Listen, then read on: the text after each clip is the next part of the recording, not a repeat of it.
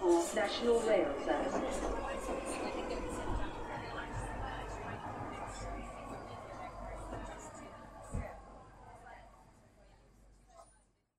Bine ai revenit în stația Londra. Eu sunt Manuel Cheța de la manuelcheța.com și tu asculti podcastul Un Român în Londra.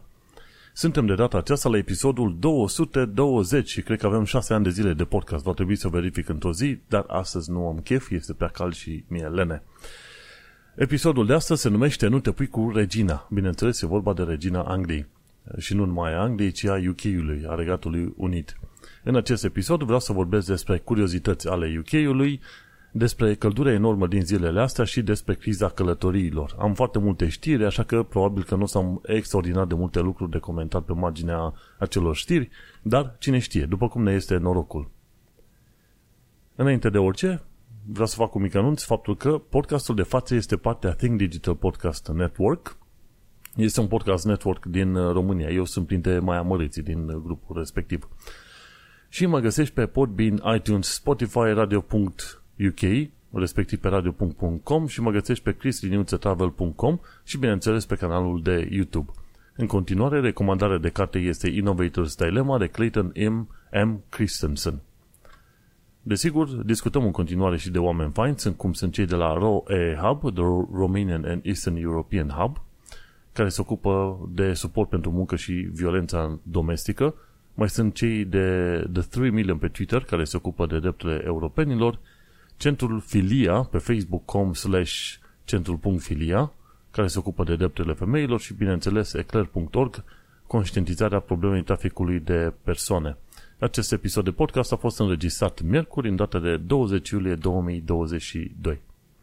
Cred că nu este un secret pentru nimeni faptul că în momentul de față este o căldură destul de mare, nu cum a fost ieri 38 de grade, 40 de grade prin Londra. Din fericire am aer condiționat acasă și așa că n-am simțit durerea mare pe care au simțit-o ceilalți oameni din jur. Însă, în continuare este cald și toată săptămâna va fi undeva la 24-25 de grade și sunt șanse mari ca săptămâna viitoare să revină temperaturi în alea mari de 31 de grade. Așa că o să discutăm puțin mai mult la chestia asta, la partea de căldură enormă. E, un, e, o, e o mini-secțiune în știrile de astăzi. Dar vreau să vorbesc prima oară despre curiozități ale UK-ului. Nu neapărat ce am aflat de curând, dar uh, ce mi se pare, ce mi s-a părut mie interesant din lucrurile pe care le-am aflat de curând. Și mergem chiar jos de tot la învață despre limba engleză și cultura britanică, știi?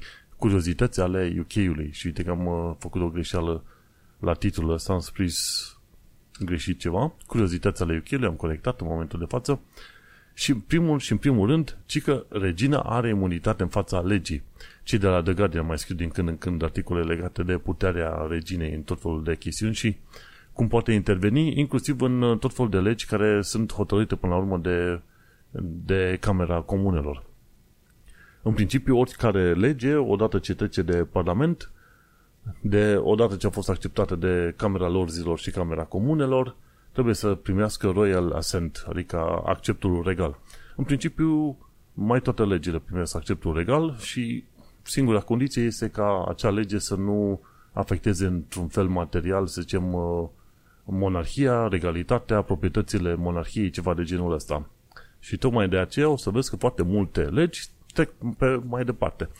Dar, pe de altă parte, sunt și situații în care există anumite chestiuni care trebuie schimbate în așa fel încât să se primească acel uh, accept regal. Deci cât, au fost câteva situații, mi se pare, în ultimii 50 de ani de zile, în care, într-adevăr, anumite legi au fost regândite cumva ca să nu afecteze regalitatea. Și un lucru de, despre care vorbesc și de la The Guardian este faptul că regina are imunitate în fața legii.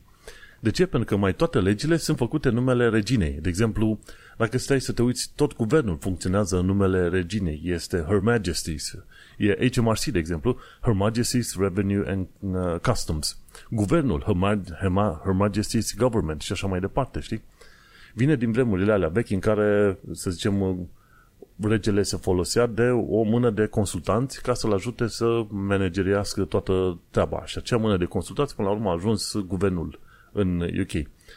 Și, într-adevăr, dacă te uiți în foarte multe situații, regina nu răspunde în fața legii, chiar dacă, de exemplu, omoară pe cineva sau ceva. Deci, orice fel de infracțiune ar face regina, nu răspunde în fața legii, pentru că toată legea este cumva în numele reginei și toată legea derivă de la regină. Deci cu toate că Boris Johnson s-a comportat ca și cum nu are, ar exista o lege pentru el și una pentru alți oameni, de fapt singura persoană în mod legal și obișnuit care s-ar putea lăuda de chestia asta este chiar regina. Regina, într-adevăr, are o lege ei, restul au legile stabilite de Camera Comunelor, de Guvernul, de Parlamentul UK. Așa că Stai să te uiți, de exemplu, regina nu are nevoie să-și ia niciun fel de permis, nu, nu-i trebuie pașaport, mi se pare că are un, probabil un certificat de naștere, dar uh, pașaport nu, pentru că pașaportul e emis în numele reginei. Permis de conducere nu, pentru că și permisul de conducere e emis în numele reginei. Și asta e o chestie foarte interesantă, într-adevăr, când intri și învăți despre UK și despre cultura britanică. Într-adevăr, regalitatea, monarhia este cumva pe post de simbol și este, să zicem, un bun de export al UK-ului, dar pe de altă parte regina în sine are în continuare destul de multă putere și are, mi se pare, și ceva miliarde bune în uh, tot felul de averi și proprietăți pe care le are de-a lungul și de-a latul regatului. Așa, și plus faptul că, într-adevăr, are imunitate în fața legii. Și îți dai seama că, de fapt, uh, dacă e cineva puternic, e într-adevăr regina. Desigur, există un, uh, un fel de tratat prin care regina și regalitatea să nu se bage în chestiuni politice. Adică nu o să vezi că iese regina și spune că Brexitul este nașpa. Poate să aibă orice fel de părere, dar în principiu pe ordin politic regalitatea nu intervine și nu, nu face niciun fel de comentariu de genul ăsta. Deși, cum am zis, legile trec până la urmă prin mâna reginei ca să primească acel accept regal. Și din punctul ăsta de vedere are un oarece efect uh, politic. O mână de oameni în continuare zic că n-ar trebui, UK n-ar trebui să mai aibă regina, dar într-un mod interesant, când uh, îți iei cetățenia britanică prin naturalizare, sunt două chestiuni. Unul e promiți uh, servitudinea reginei și a doua că vei respecta normele democratice ale UK-ului. Deci sunt două chestii. Deci nu, nu numai că la, la un moment dat devii cetățean al UK, pe de altă parte devii și servitor al reginei, într-un fel. Atunci când depui jurământul sau, ce știu, afirmație de, de supunere cumva în fața reginei. Deci nu e chiar orice fel de chestie, ca să zicem așa. De, de aia zic, deci UK-ul este într-o situație mai interesantă. Îți dai seama, dacă la un moment dat cineva m-ar întreba ce, ce părere am dacă ar trebui cumva abolită monarhia în UK, conform uh, afirmării pe care am făcut, că eu n-am făcut jurământ, am făcut afirmare, uh, eu, în principiu, n-aș avea voie ever să zic că monarhia ar trebui abolită. Pentru că atunci când depui acel jurământ, spui, jur să fii, să servești în continuare monarhia, înțelegi? Chiar dacă pare a fi o chestie în aia oarecum spusă ca din eter, gândește-te că într-un fel tu te-ai angajat să nu fii anti-monarhie când ai luat cetățenia britanică și e un aspect pe care foarte mulți oameni probabil, probabil nu l-au, l-au băgat în seamă, știi? Dar în principiu, dacă m-ar întreba cineva dacă ar fi antimonarhie, în principiu zic, bă, e, e ca un fel de contract pe care l-am semnat. Nu pot să zic că sunt antimonarhie, de vreme ce până la urmă am uh, jurat, să zicem, supunere și monarhiei și guvernul lui și UK ca națiune. Așa că, ups, sorry, du-te la altcineva. Poate britanicii născuți și crescuți aici din generații în generații și-ar permite să zică treaba asta. Eu, ca venetic, nu. Cum ziceam, regina are putere și are putere mare. Mergem pe mai departe. Un alt lucru interesant de UK este faptul că găsești monumente istorice peste tot. Dar mai precis aici este vorba de faptul că tipii ăștia de la un canal foarte fain, Paul and Rebecca Whitewick, ei fac tot felul de călătorii în UK, în sus și în jos, să descopere monumente, hărți, ce vrei tu. Și ultima, în ultimul lor episod au vorbit despre Stonehenge, unde chiar vreau să mă duc să fac și eu odată o poză în viața asta, este în my bucket list, ca să zic așa.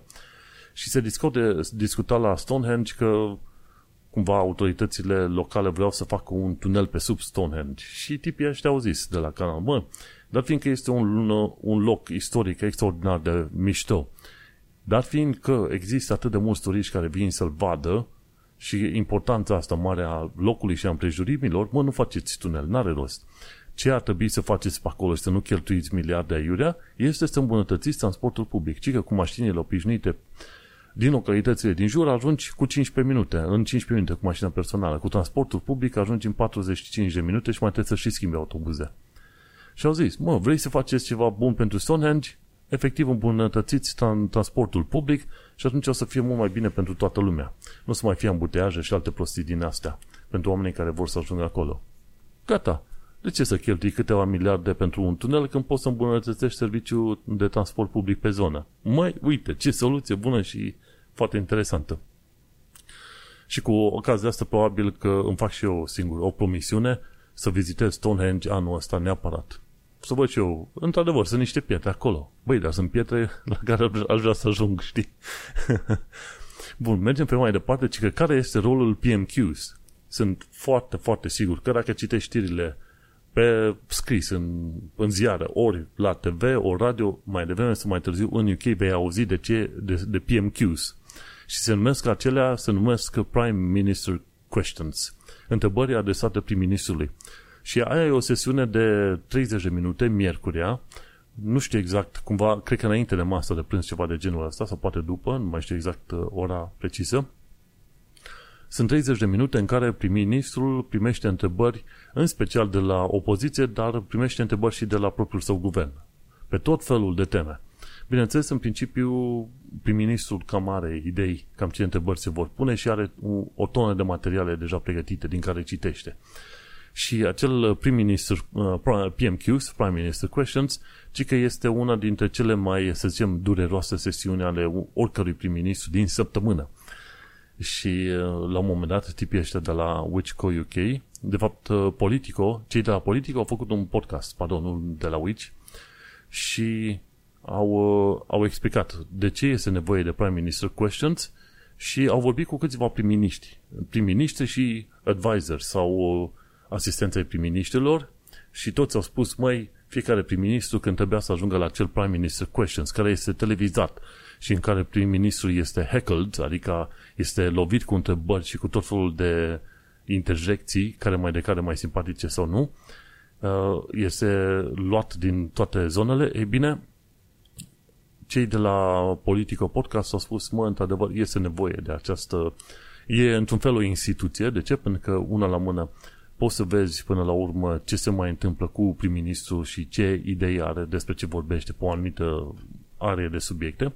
Pe de altă parte, prim-ministrul își cam uh, pune în ordine partidul, ca să zicem așa. Și, bineînțeles, pe de altă parte, ai parte și de ceva spectacol și scandal și ce vrei tu pe acolo când am văzut pentru prima oară anumite secvențe din Prime Minister's Questions, am crezut că oamenii au să se înceapă, o să, o să se bată pe acolo, știi? Dar dacă te uiți foarte atent, ei fac uh, un fel de debate, debate știi? Cum vezi în filmele alea americane, că se fac debate-uri pe tot felul de subiecte. Eu țin cu roșu, tu ții cu verde și ne batem pe chestia asta și rupem uh, argumentele în toate direcțiile posibile. Ceva de genul ăsta este și la Prime Minister Questions. Este o metodă prin care te poți uita puțin în aparatul de stat să vezi cum mai funcționează anumite chestiuni și cam ce idei și cum se comportă până la urmă prim-ministrul. Într-o zi probabil o să fiu interesat să urmăresc acele Prime Minister Questions, măcar o dată sau de două ori. Foarte mulți britanici sunt, în schimb, pasionați de acel Prime Minister Questions. Este ca un fel de, un fel de dramă a politicii, un fel de highlight dramatic al uh, săptămânii în politică și în special în politica din Westminster. Însă, pentru mine nu interesează, nu, nu trezește un interes enorm, ca să zicem așa. Și acum, hai să trecem la următoarea chestiune legată de, de uh, cultura britanică sau curiozități ale UK-ului. Și o curiozitate este Camera Lorzilor. Parlamentul britanic este construit din Camera Comunelor, oameni aleși de către oamenii în voturi, și Camera Lorzilor, oameni care sunt uh, propuși pentru poziție, decât, în special de către prim-ministru, și oameni care pot sta în poziția toată viața lor, efectiv. Deci oameni care n-au fost aleși și care au fost uh, propuși de prim-ministru. Mi se pare că și regina poate pune acolo niște oameni. Sunt anumite condiții speciale pen, prin, pentru care cineva ajunge în camera lor zilor. Dar în principiu prim-ministru te recomandă ca să fii în camera lor zilor. Mai apoi mi se pare că sunt uh, câteva figuri din astea religioase care ajung acolo, deci fără recomandare din partea camera, camerei lor, uh, guvernului, camerei comunelor lor și în principiu este, camera lor zilor este un organism ne, neales, efectiv. Iar oamenii ăia stau acolo pe poziție pe toată viața lor. Înainte, locurile în camera lor zilor se puteau da la copii erau ereditare, dar probabil de 100 de ani de zile încoace ceva de genul s-au scăpat de asta. Și este un sistem destul de ciudățel. De cele mai multe ori, camera lor zilor va, va aproba ce trimite camera comunelor. Și în principiu de multe ori se zice că camera lor zilor e acolo doar ca să fie de băgare de seamă, ca să zicem, doar ca să, să, să zicem, mai punem o ștampilă și mergem pe mai departe, ca, o, ca parte a aparatului birocratic.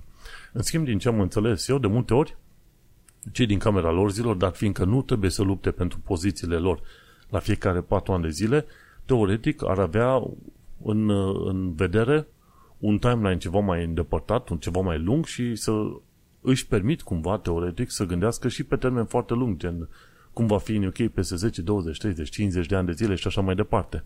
Și asta le dă un confort anume, dar fiindcă nu trebuie să se lupte pentru votul la fiecare 4 ani de zile, 4 sau 5 ani, și atunci sunt uh, tot felul de situații în care, într-adevăr, camera lorzilor a trimis înapoi către camera comunelor.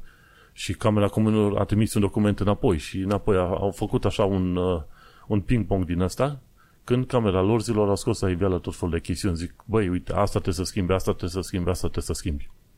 Și dacă camera comunilor, condusă în special de conservatori, a fost uh, puternic anti-imigrație UE, orice ar spune ei că au făcut și au făcut, uh, camera lor zilor a fost ceva, ceva mai calmă și a spus, măi, uite, când faceți tot felul de politici, gândiți-vă și la viețile oamenilor ălora, amărâților ălora, îi călcați în picioare aiurea. Și atunci, dar fiindcă se, camera lor zilor se opunea pentru an, pe anumite articole, chestiile astea ajungeau în presă și, bineînțeles, cei din Camera Comunelor erau din, și din guvernul UK erau luați la rost și uite așa că se făcea volvă foarte mare și atunci anumite chestiuni poate se mai schimbau. Că în UK funcționează foarte bine dacă anumite informații ajung în presa uh, mare, gen BBC, The Guardian, și atunci știi că se mai schimbă. Și acum, în funcție de situație, de exemplu, dacă chestiuni sunt publicate în BBC și The Guardian, cumva cei din spectrul laburist sau de stânga sunt mai inclinați să asculte la BBC The Guardian, pe când ăștia din spectrul de dreapta sunt mai inclinați să asculte de, de Daily Mail, The Sun, Mirror și Telegraph, ce vrei tu pe acolo. Și atunci uh, ăștia conservatorii, când văd anumite chestiuni publicate în The Sun, caută să-i mulțumească pe aia din The Sun, de exemplu, știi? Cam asta e toată treaba. Și încă o chestie interesantă legată de curiozitățile cheiului și Camera Comunelor. În Camera Comunelor ai frontbenchers și backbenchers. Și ai și în, opo- și în opoziție la fel, ai frontbenchers și backbenchers. Frontbenchers sunt uh, acei membri din Parlament care sunt înscriși, sunt uh, și membri ai guvernului. Prim-ministrul, la un moment dat, ia o mână de parlamentari, o mână însemnând vreo 40, da? Că am înțeles că UK are vreo 40 de ministere, nu 1, 2, 3, 5.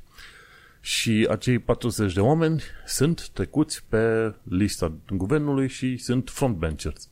Backbenchers sunt ceilalți prim-miniștri care n-au o poziție în uh, guvernul britanic și cam, cam asta este istoria. Pe partea altă în opoziție, partidul cel mai mare de opoziție poate să facă un fel de shadow government. Ok, n-au poziții oficiale, dar au și frontbenchers care sunt shadow ministers și atunci ei ar trebui să facă un uh, câte un ministru în oglindă față de ministerul normal pe care l-au construit ăștia din uh, putere, ca să zicem așa. Și atunci ar trebui să prezinte politici alternative mai bune, mai interesante și ce vrei tu pe mai departe. Să ia la rost pe ministerul din pe ministrul din categoria în care sunt ei, gen e Defense Minister și e Shadow Defense Minister, ok? Și ăștia ar trebui să se bate cap la cap la un moment dat în caz că anumite politici nu merg cum trebuie. Și la fel sunt opposition backbenchers, ceilalți de membri de parlament care nu sunt uh, în shadow cabinet. Cu ocazia asta ai mai învățat ceva și despre politica din UK.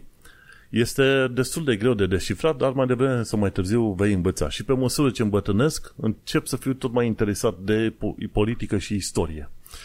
Și cred că asta este o progresie naturală a vieții oamenilor și a lucrurilor și a întâmplărilor, știi? altfel nu pot să zic, altfel chiar nici nu știu ce să zic, ca să mai pomene, mă pomenesc așa. Bun, hai să mergem pe mai departe și să vorbim puțin tel despre căldura asta enormă pe care o avem în zilele noastre. Și am, am o, un uh, subtitlu aici, căldură mare, monșer. Și la căldura asta mare, de care tot discutăm noi pe aici, Avem uh, așa, ci că 14 case au fost arse în total și alte 20 parțial distruse și plus 10 de mașini arse în estul Londrei, în zona Wennington, undeva mai la dreapta de, de ce știu, Dagenham. Și o chestie interesantă, că mulți ziceau, ok, aici avem uh, uh, peisaj din asta de, cum îi zice, frate, apocaliptic, post-apocaliptic. Și adevărul e că, într-adevăr, zeci de case au fost arse total, efectiv, deci nu vedeai mai nimic din ele. Acum, cum de-au ars acele zeci de case? De ce? Pentru că majoritatea caselor din UK au, să zicem, peretele din față și cel din spate din cărămiți, dar restul structurii și acoperișuri și ce vrei tu și o parte din pereți sunt din lemn. Și atunci este foarte ușor ca acele case să ia foc. Gândește-te că dar fiindcă anul ăsta a fost temperatură de 40 și ceva de grade, 40-41 aproape, a fost cea mai mare temperatură din ultimii 363 de ani din UK, gândește-te, cea mai mare temperatură din ultimii 363 de ani, oamenii îți dai seama că nu sunt pregătiți pentru chestia asta, ok? Casele pe care le vezi tu pe aici în UK sunt făcute pentru o vreme din aia între 0 și 20 și 25 de grade, cam acolo când cobori mult sub 0 sau te duci mult peste 25, deja este vraiște totală cu oamenii pe aici, pentru că casele nu sunt construite în stilul ăla. Și uite, în 2019 au fost 37,7 grade. Cel, atunci a fost un alt, să zicem, record. Iar anul ăsta a fost în zona Heathrow, mi se pare, 40,7 grade. Îți dai seama? Cea mai mare temperatură din ultimii 363 de ani. Și curioasă chestie, pe UK, ci că în ultimele două decenii a fost 10 cele mai mari temperaturi din uh, toate vremurile. Vezi seama, deci în ultimele 20 de ani de zile a avut 10 temperaturi record în UK din ultimii 300 spre 400 de ani de zile. Și să-mi spui tu mie că nu au loc schimbările climatice și că nu se accelerează, este un banc extraordinar. Sunt destui care încă și la ora asta zic că nu, nu, asta e cursul normal al uh, Pământului. Nu, nu. Sunt schimbările climatice, trebuie luate niște măsuri, toată lumea zice treaba asta, așa că ar trebui deja și autoritățile să se miște mai puternic în direcția aia. Din cauza căldurii mari, de exemplu, asfaltul de la Luton s-a topit, efectiv. și a oprit anumite zboruri, pentru că, nu, îți dai seama, aterizau, se distrugea asfaltul și pe aia puneau viețile oamenilor în pericol. Și ci că ce se face pe timp de căldură extremă în perioada asta, cei de la BBC au publicat un articol, ci că în anumite locuri, mi se pare prin zona Cornwall, s-a dat cu nisip pe asfalt. Asfaltul fiind foarte moale, îți dai seama, nisipul ăla a ajutat la un moment dat să întărească acel asfalt, pentru că mașinile trecând pe nisip, nisipul ăla a fost înglobat cumva în asfalt. Podul Hammersmith din uh, vestul Londrei a fost învelit în folie ca și cu tot felul de conducte din asta flexibile ca să fie menținut la temperatură mai scăzută. Pentru că altfel, din cauza temperaturii foarte înalte, tot felul de crăpături urmau să se desfacă mult mai tare decât erau.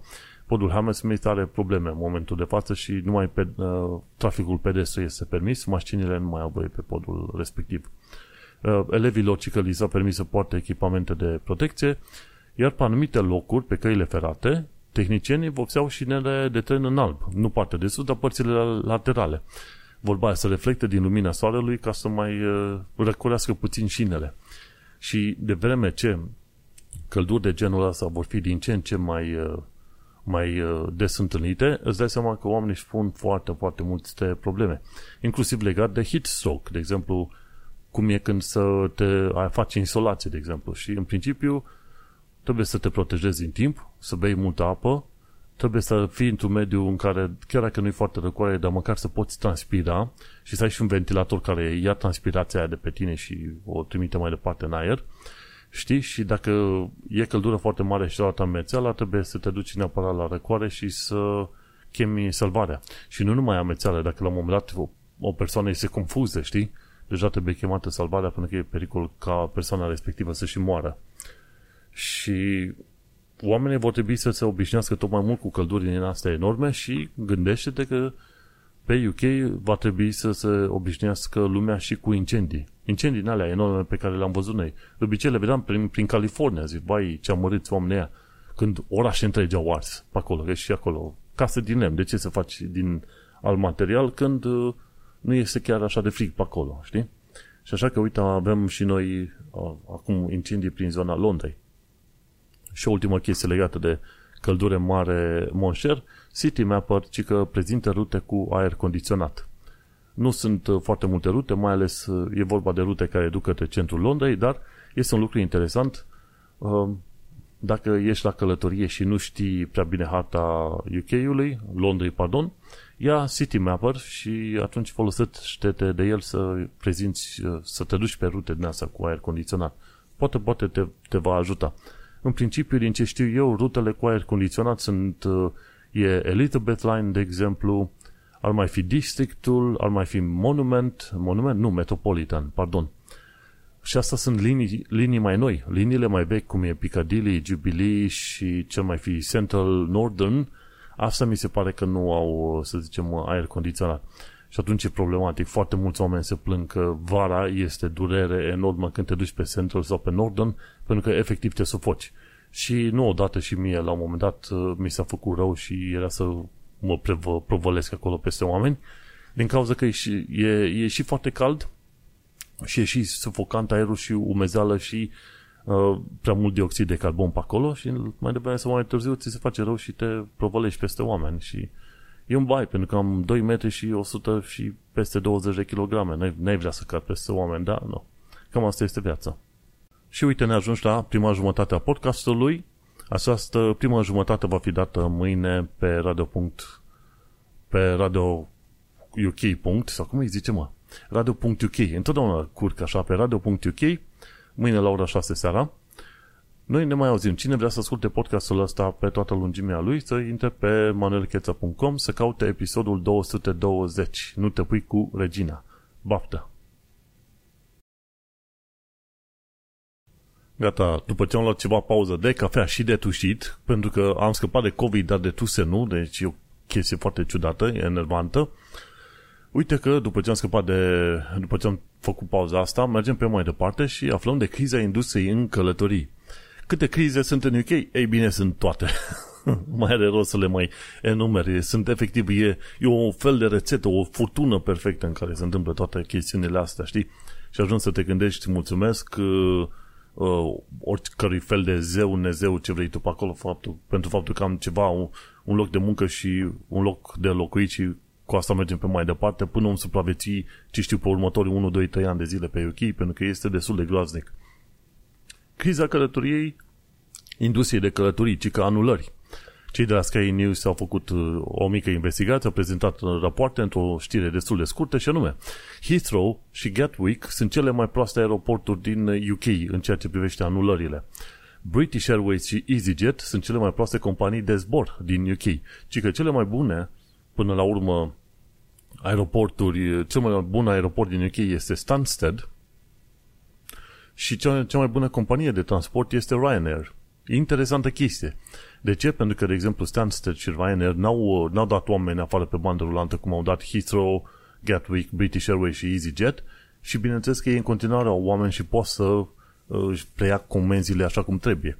Heathrow a avut de, de-a lungul timpului mai multe probleme. De exemplu, uh, sistemul IT le-a picat, sistemul IT le-a fost săcuit, sistemul IT le-a picat odată și încă o dată și încă o dată. După aia mai nou când a fost cu COVID-ul, au dat afară o tonă de oameni, deși guvernul UK a plătit pentru furlough, pentru situația aia în care, ok, îi dai omului să-l ții într-un fel de șomaj tehnic, știi? Și la fel și la British Airways. Dar, în schimb, totuși, fie au dat afară foarte mult companiile astea, fie oamenii care la un moment dat s-au gândit, ok, ies din pandemie, nu mai vreau să lucru pentru companiile astea. Deci, sunt semne foarte mari de întrebări legate și de British Airways, și de Heathrow, Gatwick și EasyJet. Ce s-a întâmplat pe acolo? Păi, cele mai multe probleme cu ce s-a întâmplat pe acolo este faptul că condiții de lucru proaste și salariu prost. Deci e bun de știut. Dacă vrei să te angajezi pe undeva, gândește-te că poate n-ai vrea să te angajezi în locurile astea sau dacă te angajezi, să ceri salariul suficient de mare încât să-ți combine. Pentru că se pare că în continuare sunt uh, probleme. Uite, de exemplu, uh, Hugh Grant, un, un uh, om foarte cunoscut pe UK, pe aici și mulți alți oameni, se plâng de, aeros, de terminalul 3 L-am folosit și eu de curând când am venit din România și după aceea când am venit și din Spania, din Valencia. E teroare pe acolo și la plecare și la întoarcere. Merg treburile destul de greu. întotdeauna te gândești dacă nu cumva o să pierzi avionul sau nu, știi, și sunt, uh, sunt tot felul de probleme din alea. Și atunci T3-ul arată mult mai urât decât T5, e clar. Și este destul de haotic. Trebuie să fii extraordinar de atent că treci printr-un fel de labirint când te duci stânga-dreapta, stânga-dreapta ca să ajungi până la urmă până la T3 de la stația de tren. Și acolo e grijă mare și mulți oameni zic, ok, terminalul 3 de la Heathrow este groaznic. Cei de la which.co.uk au investigat și au descoperit că aeroporturile și companiile aeriene se puteau pregăti din timp. Știau că oamenii în vara asta vor vrea să meargă de nebun peste tot. Se puteau pregăti din timp și n-au făcut-o. Știi cum e? Guvernul UK dă vina pe companii, companiile dau cumva vina pe guvernul UK. Uh, guvernul UK dă vina pe companii, gen uh, aeroport și firme de aviație, pentru că nu s-au pregătit din timp, nu au angajat oameni și așa mai departe. Pe de altă parte, companiile dau vina pe guvernul UK din cauza Brexit. Au spus că nu mai au angajat suficient de mulți. Pentru că o bună parte din angajații care lucrau la companiile astea și care probabil lucrau în condiții proaste și care probabil lucrau pe bani puțini, veneau din Europa, în special te poți gândi din Europa de Est, ok? Gen uh, Polonia, Bulgaria, România și Letonia, Estonia, ce vrei tu pe acolo, ok? Cam asta este situația. Și acum, cum mâna asta de lucru ieftină cam începe să dispară, ce au de făcut ăștia? Păi să plătească salarii mai mari și mai sănătoase, să atragă într-adevăr muncitori din UK, britanici de pe aici, care ar vrea să lucreze, ce știu, la bagaje, la securitate, la ce vrei tu pe acolo, înțelegi? Deci, bagă mare, marcă banul pentru că profitul se face și așa că n-aveau, n-au motive să nu plătească un salariu mai decent și mai sănătos în perioada asta. Dar Uh, în continuare, companiile astea aeriene sunt ele responsabile pentru marele dezastru al transporturilor din perioada asta. Pentru că se știa că oamenii vor fi nebuniți și vor vrea să meargă în concedii. Efectiv, clar. Și s-a, s-a, s-a pomenit de mai multe ori faptul că British Airways, de exemplu, nu și-a respectat, uh, să zicem, uh, condițiile de transport pentru oameni, de exemplu. N-au anunțat din timp, n-au, n-au oferit o alternativă de zbor, angajaților s-au comportat urât în loc să spună, uite, uh, nu am cum să te ajut acum, dar măcar poți să-ți prezint condițiile legale. Uite un leaflet aici, un pliant care spune drepturile tale. În foarte multe situații angajații, că era de la British Airways, de la Heathrow, EasyJet, ce vrei tu, s-au comportat urât cu oamenii. Ori asta nu este o chestie foarte faină și trebuie sancționată mai devreme sau mai târziu și uite, cu Ryanair, într-adevăr, parcă nu-mi, nu-mi stă gândul să merg, am mers la un moment dat, era foarte înghesuit și nu puteam să mă, să mă mișc pe acolo, dar poate nu cu Ryanair, poate alte companii, la un moment dat, s-au gândit să respecte mai mult și clienții și, bineînțeles, să respecte și angajații proprii. Sunt curios să văd ce o să iasă din toată treaba asta, dar, sincer, să zicem, autoritățile centrale ar trebui să bage niște amenzi enorme și la aeroporturi și la firmele astea aeriene pentru faptul că și-au bătut efectiv joc și n-au respectat uh, condițiile, de exemplu, de servicii care trebuiau să le ofere. Mergem pe mai departe. Uite că avem și o criză a spitalelor în UK. Nu am scăpat, pe lângă faptul că este și COVID-ul în continuare care lovește pe acolo, deci n-ai nicio treabă. La criza asta a spitalelor din UK, reportajul BBC câte minute? Un reportaj uh, nu foarte mare, de vreo 9-10 minute, dar uh, în reportajul ăsta vedem cum spitalele dau vina pe ambulanțe și ambulanțele dau vina pe spitale. De ce? Treaba e în felul următor. În momentul de față, dacă ai nevoie de urgență, în loc să-ți vină în maxim 7 minute, sunt șanse că o să-ți vină în 15, 25, 30 de minute sau niciodată. Ok? Cum a descoperit o femeie din Cornwall. nu numai când a venit ambulanța, dar și când a fost dusă de cineva la urgență la spital. N-au primit-o la spital că erau paturile pline. În zona Cornwall, știi, vorba aia, zona aia verde, șmecheră, simpatică, unde sunt middle class, ce vrei tu pe acolo, uh, sătu- sătulețe în alea bogate cu Cotswold și ce vrei tu pe acolo, știi, zonă destul de bogată. Nu s-au putut duce oamenii la spital, efectiv, la urgență. Și atunci a, a trebuit să plece femeia respectivă din Cornwall cu mașina să vină la urgențe în Londra, altfel murea acolo. În, în, în așa situație gravă s-a ajuns în momentul de față. Și în reportajul celor de la BBC ei spun, măi, ambulanțele ar veni mai des, numai că sunt ținute la spitale. Spitalele nu pot să preia clienți, clienți, pardon, nu pot să preia bolnav pentru că nu au locuri destule și trebuie să aștepte să se elibereze un loc ca să vină altul. Deci, efectiv, situația din România, când e o, e o chestie mai, mai gravă, uite că s-a ajuns și în UK să fie o situație din asta.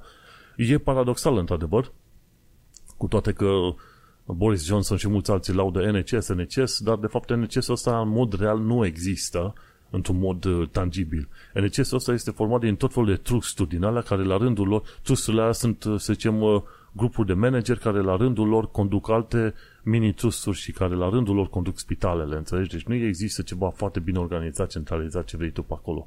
Un NHS real, știi?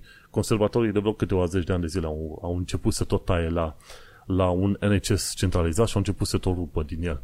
Să facă, să zicem, optimizări și uite optimizările astea unde au dus, că în momentul de față, într-adevăr, poți să dai vină pe conservator, că nu există finanțări, nu există suficient de mulți oameni angajați și paturi destule ca să aibă grijă de, de oameni și uite în situația în care am ajuns.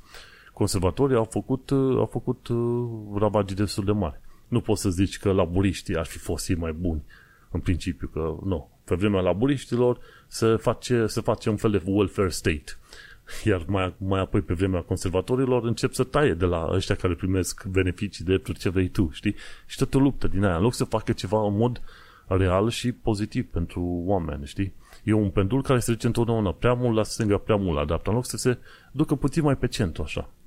Dar, uh, nu, când spui cu cuiva că ești cumva pe centru stânga și, oh, centriști, hai să, hai să dăm cu băta în ei, nu ne plac centriștii dar poate de asta avea nevoie în epoca asta de centriști, nu de figuri din asta care se duc prea mult la stânga sau prea mult la dreapta. Și uite că criza spitalelor din UK lovește puternic și, într-adevăr, multe ambulanțe trebuie să stea câteodată și câte 20 de ore cu bolnavul în ambulanță. Au fost situații în care oamenii au murit în ambulanță acolo, așteptând să intre la spital, pentru că spitalul nu, mai, nu putea primi oameni.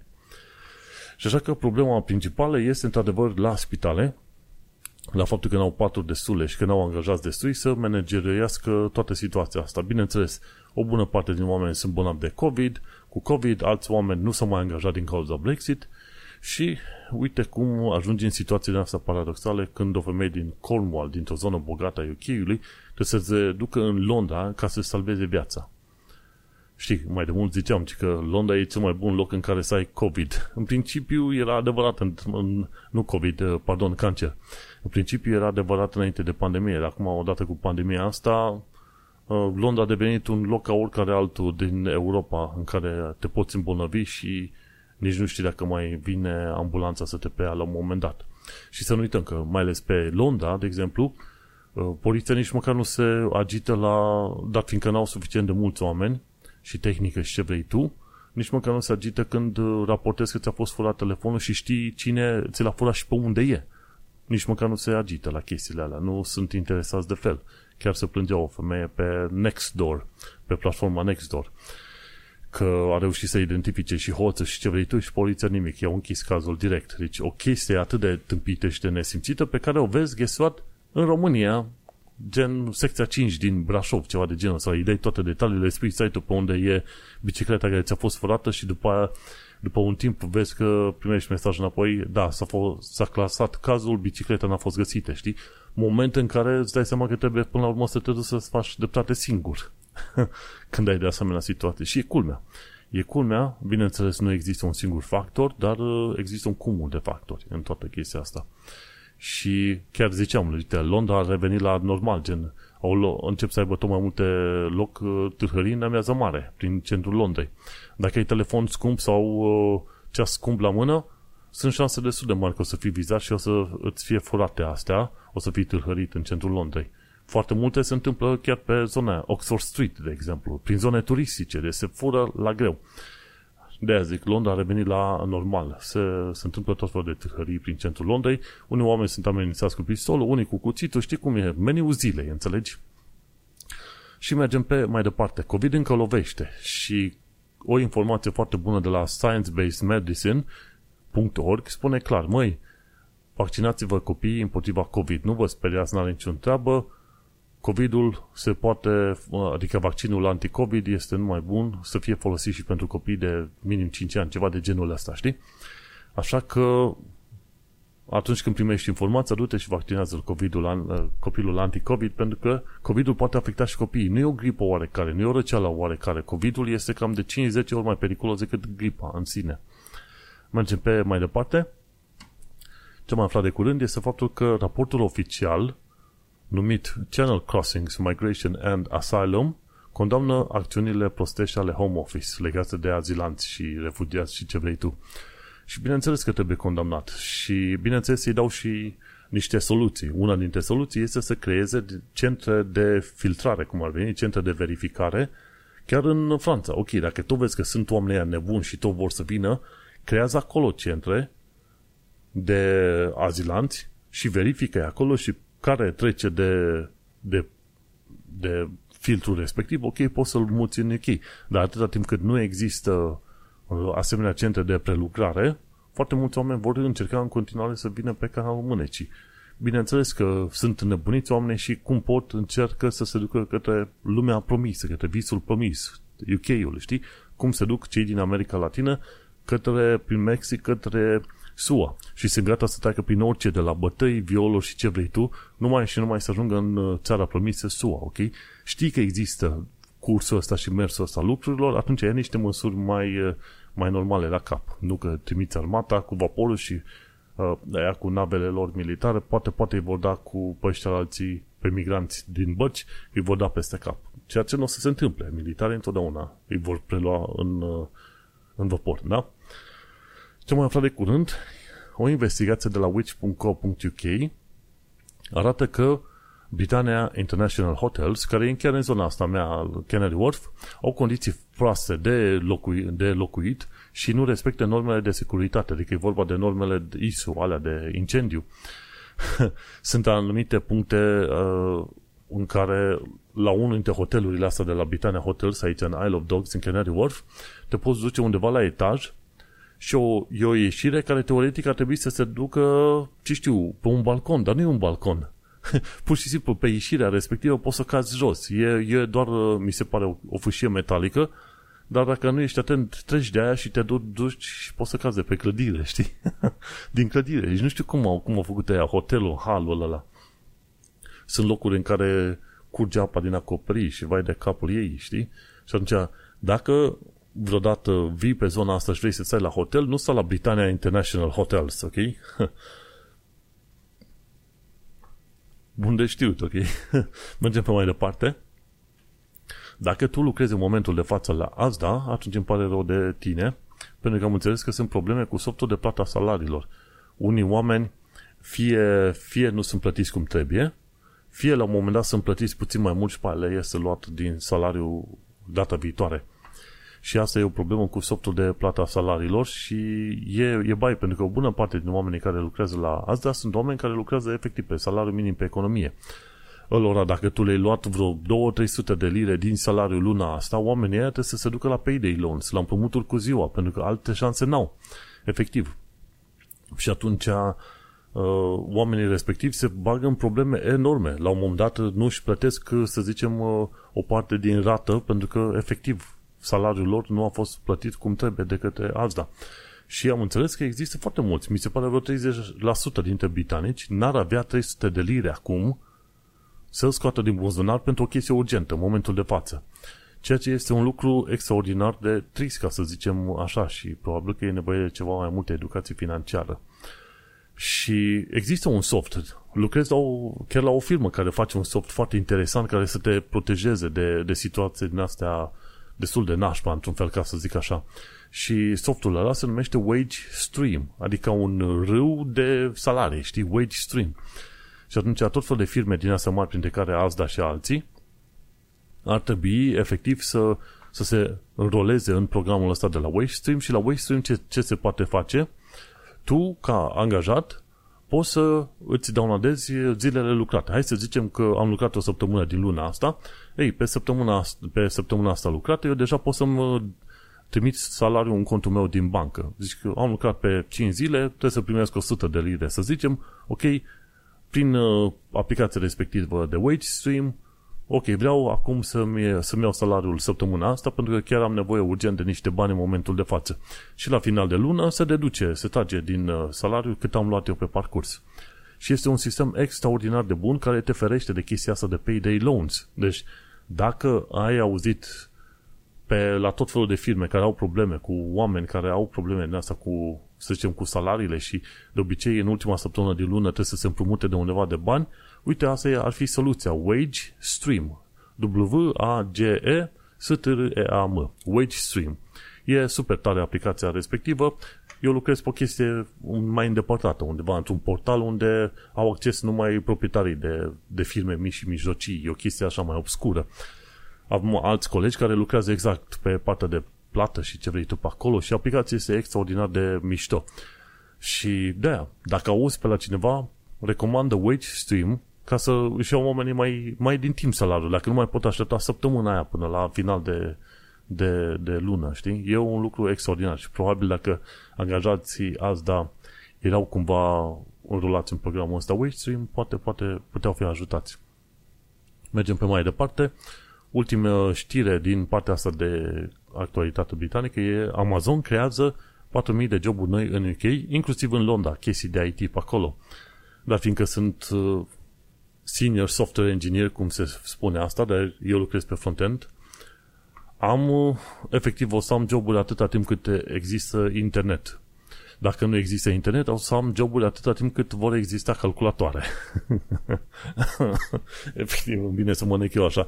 Dar, în principiu, am, uh, am cât de cât joburile asigurate și nu mi-e teamă să învăț lucruri noi nouțe. Chiar, chiar nu mi-e teamă să învăț la un moment dat lucruri noi dacă n-am avut altceva de, n-am altă opțiune.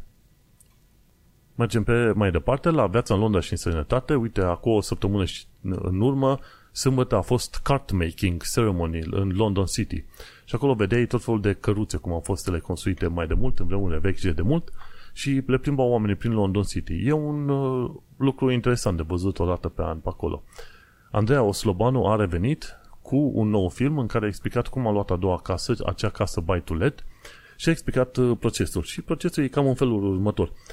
Băncile nu sunt interesate de salariul tău, ci sunt interesate ca tu să ai cel puțin 25% din uh, valoarea casei să o ai la tine în buzunar și odată ce ai acei 25% plus plata avocatului și stamp duty, așa, trebuie să vezi ce casă vrei să cumperi și cam ce chirie poți să obții de la casa respectivă, știi? Și trebuie să vorbești cu niște uh, experți în imobiliare care să spună, ok, pe casa asta, ori pe casă sau pe imobilul ăsta o să iei o chirie gen, ce știu, 1000 de lire pe lună, ok? Și atunci, având acei 25% și știind că casa pe care vrei să o cumperi poți să iei o chirie de 1000 de lire pe lună, te duci la, la expertul financiar și el îți face niște calcule și spune, ok, te cam califici la casa asta, la prețul pe care îl are, ia informația asta și du-te la bancă cu ea.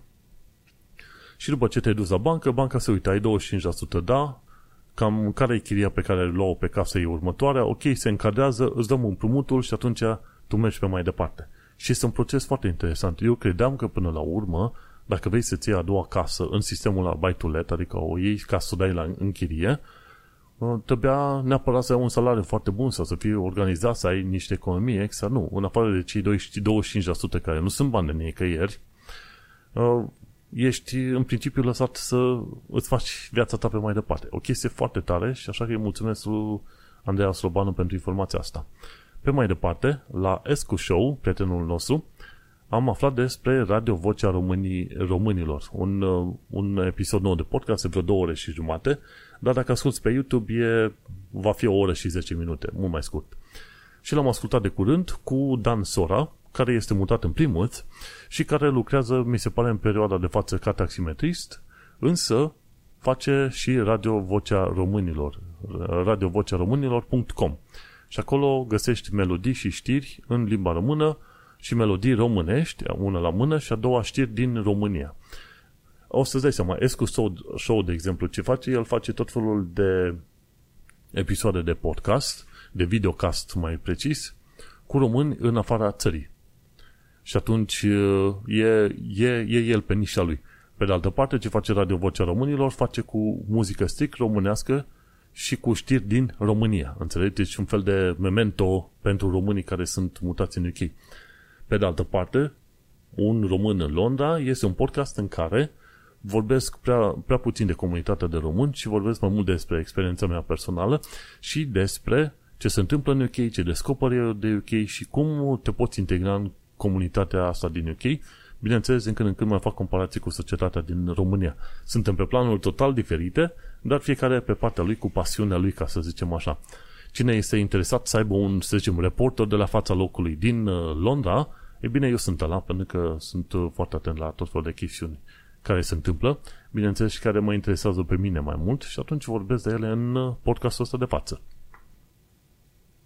Și acum hai să ne ducem la informații practice, respectiv, ci că dacă nu poți vedea statusul de settled online, atunci iată ce propun cei de la The 3 Million. În principiu se întâmplă destul de rar, dar sunt, au fost anumite situații în care oamenii n-au putut să se logheze să-și vadă statusul. Sau s-au logat să-și vadă statusul online și informația nu există și ne pare rău, nu avem informație. Ori poză nu are, dar ori ceva problemă era pe acolo, nu putea să da share code. Și guvernul UK a tot zis, măi, statusul digital este cel mai bun, nu ți se poate fura ce vrei tu. Păi nu mi se poate fura, dar dacă nici eu nu pot să-l văd, ce mă fac atunci, știi? Nu mă pot angaja, nu mă pot băga la o chirie nouă, nu pot să-mi fac cont nou de bancă, tot felul de chestii. Deci dacă ăla este picat, efectiv viața ta rămâne lăsată în plop, în loc să, în loc să uh, facă și documentul ăsta online. Să-ți dea ocazia, ok, am și digital, am și documentul fizic, pardon, nu online, am și documentul fizic și uite-te, mai când se întâmplă ceva, parcă mi-e mai ușor să trimit uh, un cod anume decât să trimit, să la, leară documentul fizic, nu? Tocmai de aceea propun uh, tuturor românilor uh, după ce și-au, și-au luat settle status, să-și ia settle status și după ce au luat settle status, cu prima ocazie să dea examenul de limbă și după aceea să ia testul la Life in UK și să dea de cetățenia britanică.